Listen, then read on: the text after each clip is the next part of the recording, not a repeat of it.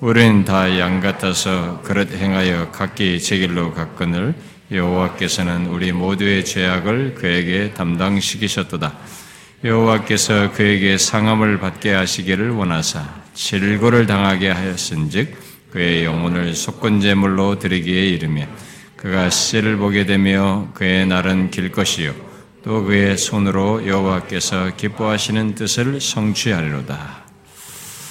6절에서도 여호와께서는 우리 모두의 죄악을 그에게 담당시키셨다. 10절에서 여호와께서 그에게 상함을 받게 하시기를 원하사 질고를 당하게 하셨은즉 이라는 말씀을 주목해서 보기 원합니다.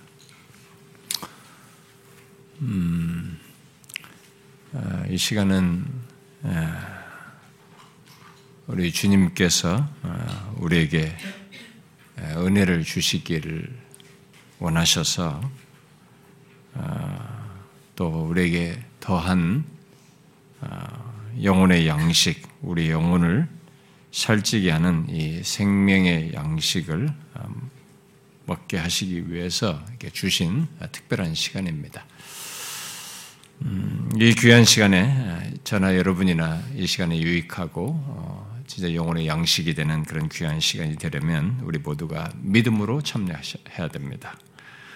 아, 떡과 잔을 받는 데서도 믿음으로 참여하셔야 되고 그리고 항상 성찬에 참여할 때는 자신을 살펴서 참여하셔야 됩니다. 아, 자신을 살피지 않고 그냥 참여하는 일이 없어야 합니다. 아,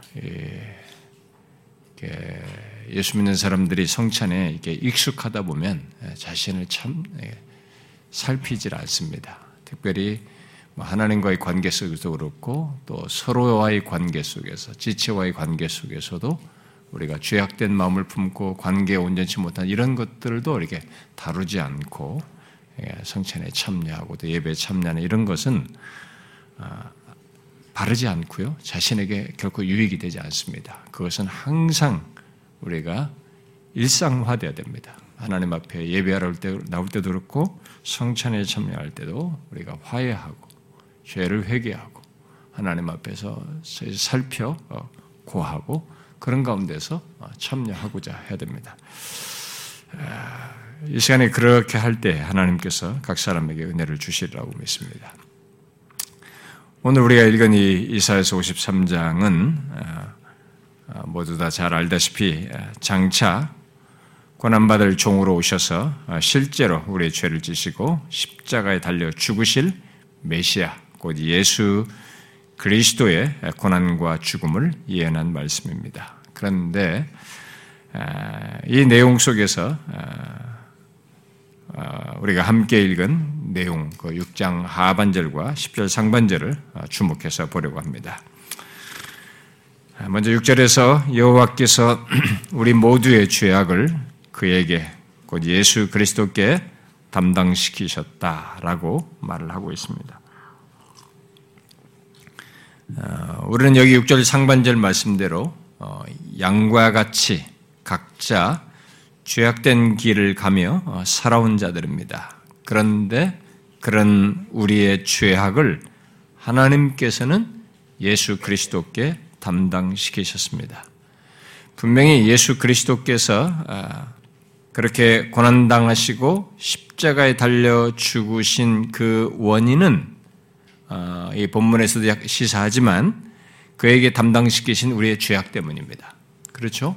우리의 죄악 때문에 그가 고난을 당하시고 어, 십자가에 달려 죽으셨습니다. 아, 실제로 앞에 5절에서 어, 선지자는 그가 찔림은 우리의 허물 때문이고 그가 상함은 우리의 죄악 때문이라고 분명히 밝히고 있습니다.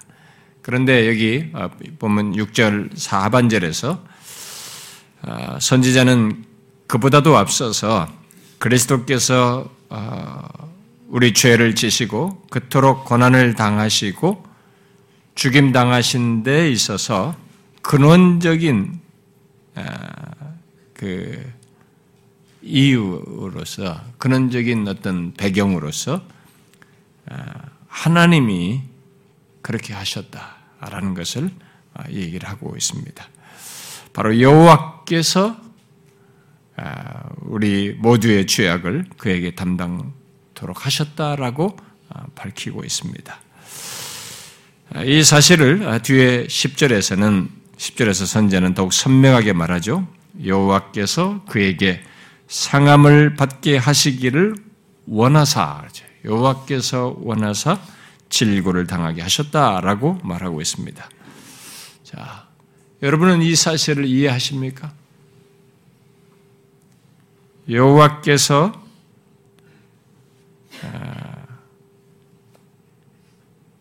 그가 질고를 지고 어, 상함을 받고 또 질고를 당하게 하는 것을 원하셨고 또 그래서 그렇게 하게 하셨습니다. 이것을 이해하시나요? 우리는 그리스도께서 찔리고 상한 것이 바로 우리의 죄악과 허물 때문이라는 것을 잘 알고 있습니다. 그리고 실제로 그것이 그리스도의 십자가의 죽음의 원인이고 이유로서 우리가 말을 하죠. 사실입니다. 그러나 성경은 그것만 말하지 않고 사실 그것보다 더 중대한 이유를 그 배경으로서 얘기를 하고 있습니다. 그게 무엇입니까? 바로 그것을 하나님께서 원하셨다는 겁니다. 아, 여러분, 이 하나님의 원하심, 아, 그 하나님께서 뜻하셨다는 것, 아, 그래서 실제로 독생자 예수 그리스도께서 이 땅에 오셔서 질고를 당하셨다는 것, 결국 사람들이 그 하나님의 원하심대로 그를 십자가로 내몰았다는 이 비밀스러운 사실을 아십니까?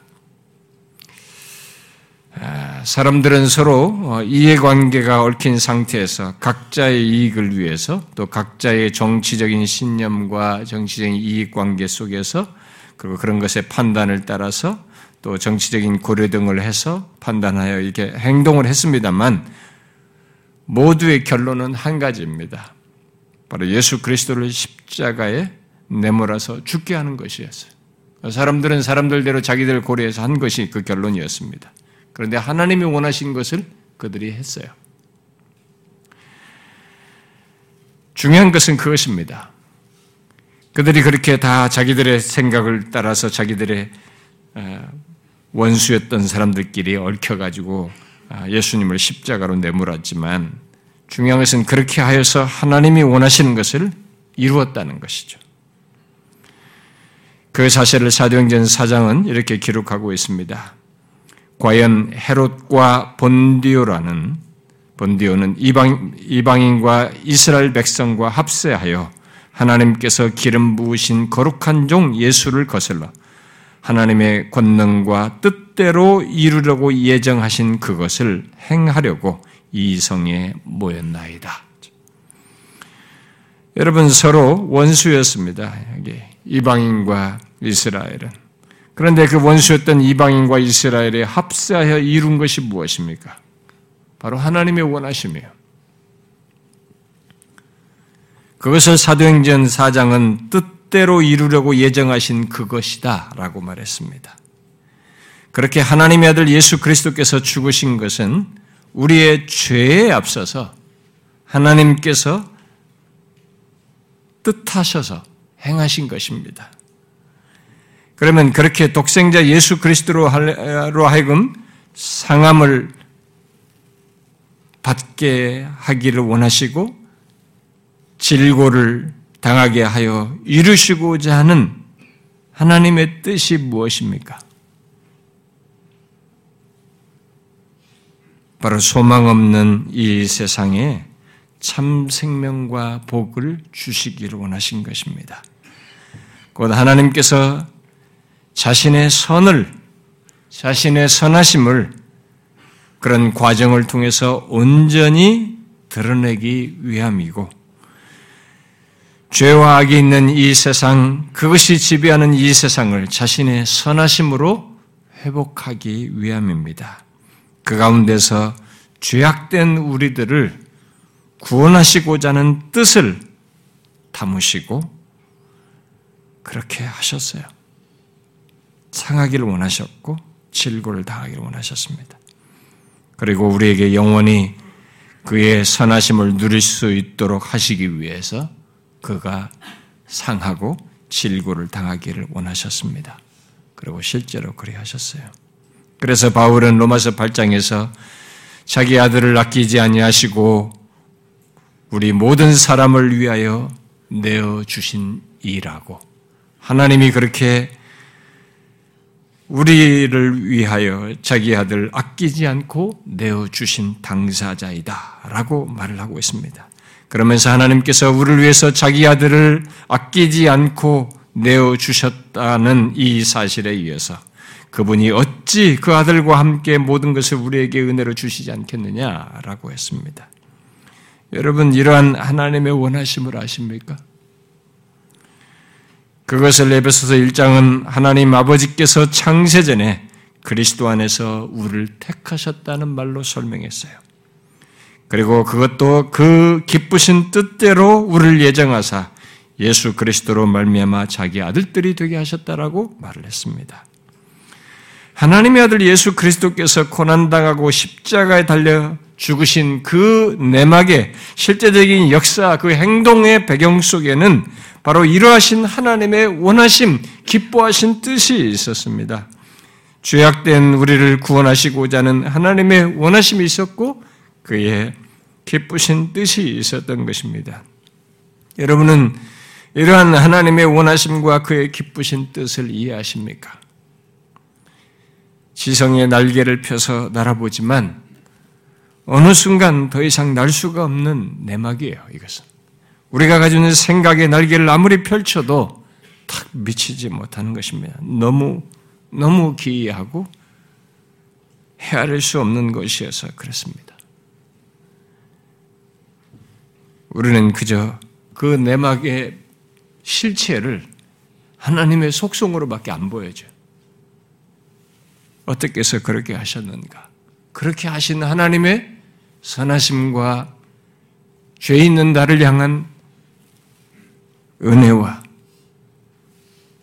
유한한 나를 구원하시고자 하는 하나님의 사랑과 자비와 극률과 그의 헤아릴 수 없는 이 속성을 이렇게 보게 됩니다.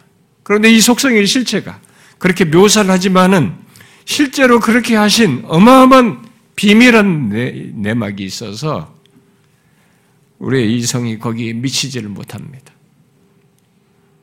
그러나 성경이 말하는 사실이 하나님이 원하셨다는 기쁘신 뜻대로 그렇게 하셨다는 이 사실이 우리에게 그것을 강력히 증거합니다.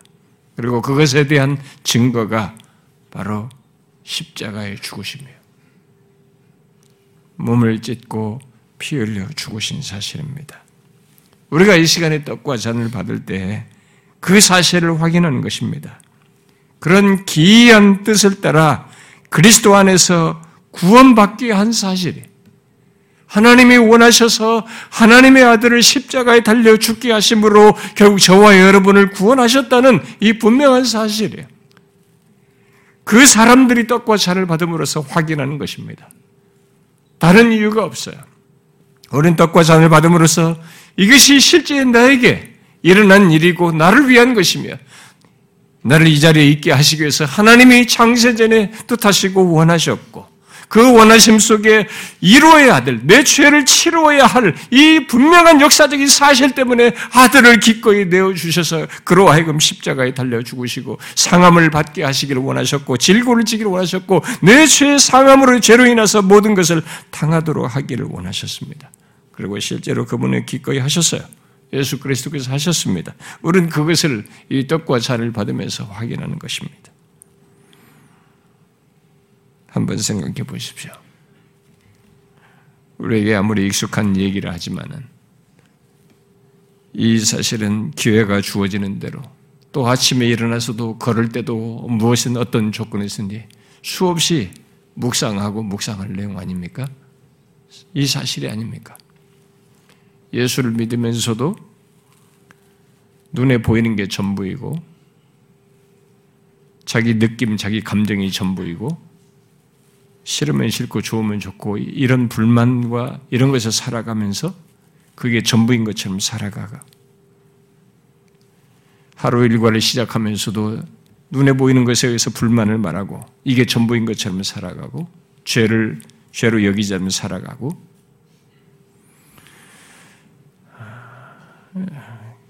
그것은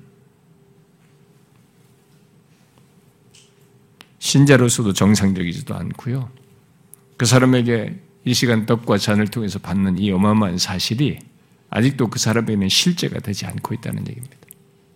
오늘 아침에 일어나서도 그렇고 하루를 시작하면서도 아무리 힘들고 고난 중에 있을 때도 베드로에서 말한 것처럼 그렇게 고난당하는 노예로서 살면서 부당히 주인으로부터 학대를 받는 이 종들임에도 불구하고 사도 베드로는 그리스도께서 너를 위해서 죽으신 것을 기억하라고 그랬어요.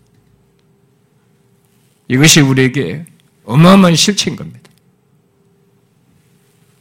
내가 비록 힘들고 고난스러워도 내 감정이 소용돌이 쳐도 이게 전부가 아니라는 그것을 넘어서는 더 중대하고도 영원히 지워지지 않는 하나님이 원하셔서 실제로 예수 그리스도께서 내 죄를 지시고 죽으신 이 어마어마한 실체가 있다는 거죠. 그가 내 죄를 지시고 상하셨고 질고를 지셨고 그래서 우리를 구원하신 놀라운 얘기가 있다는 것입니다. 그래서 사도 바울 말대로 아낌없이 그를 내어주신 이가 우리에게 뭘 못하겠어요? 영혼까지 우리의 삶의 모든 얘기를 내포하여서 로마서 8장에서 말하는 것 아닙니까? 어떻습니까? 여러분들은 하루 일과도 그렇고 일상에서 하나님께서 우리를 위하여 아들을 죽기를 원하셨고 그렇게 해서 구원을 이루셨다는 것. 바로 내가 그런 사람이라는 것을 알고 사십니까? 그래서 자신을 보면서 예수 그리스도의 십자가의 대속의 사실을 기억하면서 살고 있습니까? 그게 안 되는 사람은요. 눈에 보이는 게 전부예요. 입에서부터 나오고 생각에서 나오는 게 다 죄악된 거예요. 불만스럽고 싫고 자기 감정이 전부예요. 아직도 그 수준에서 머무는 것입니다. 여러분, 이 시간 도 성찬은 단순 의식이 아닙니다. 주님이 오실 때까지 너라는 존재, 예수 믿는 너라는 존재를 어디에 근거 위에 두어야 되는지 상기시키는 거예요, 반복적으로. 예수 믿는 너라는 사람이 어떤 표를 가지고 있으며 어떤 증거를 가지고 있고 어떤 근거 위에 서 있는지를 보라는 것입니다. 바로 아들의 죽으심 위에 서 있는 겁니다.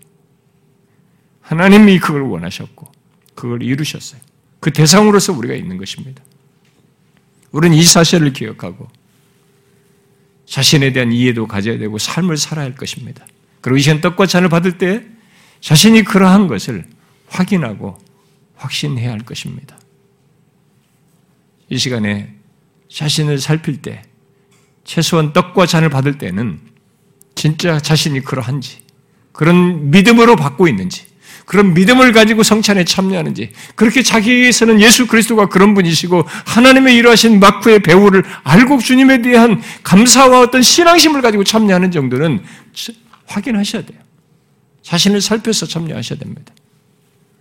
그렇게 할 때, 그렇게 믿음으로 참여할 때 이 시간이 은혜가 될 것이고 은혜의 방편으로서 하나님께서 생명의 양식을 먹는 자의 그 체험을 각자에게 허락하시라고 믿습니다. 믿음으로 그것을 확인하면서 참여할 수 있기 바랍니다. 기도합시다.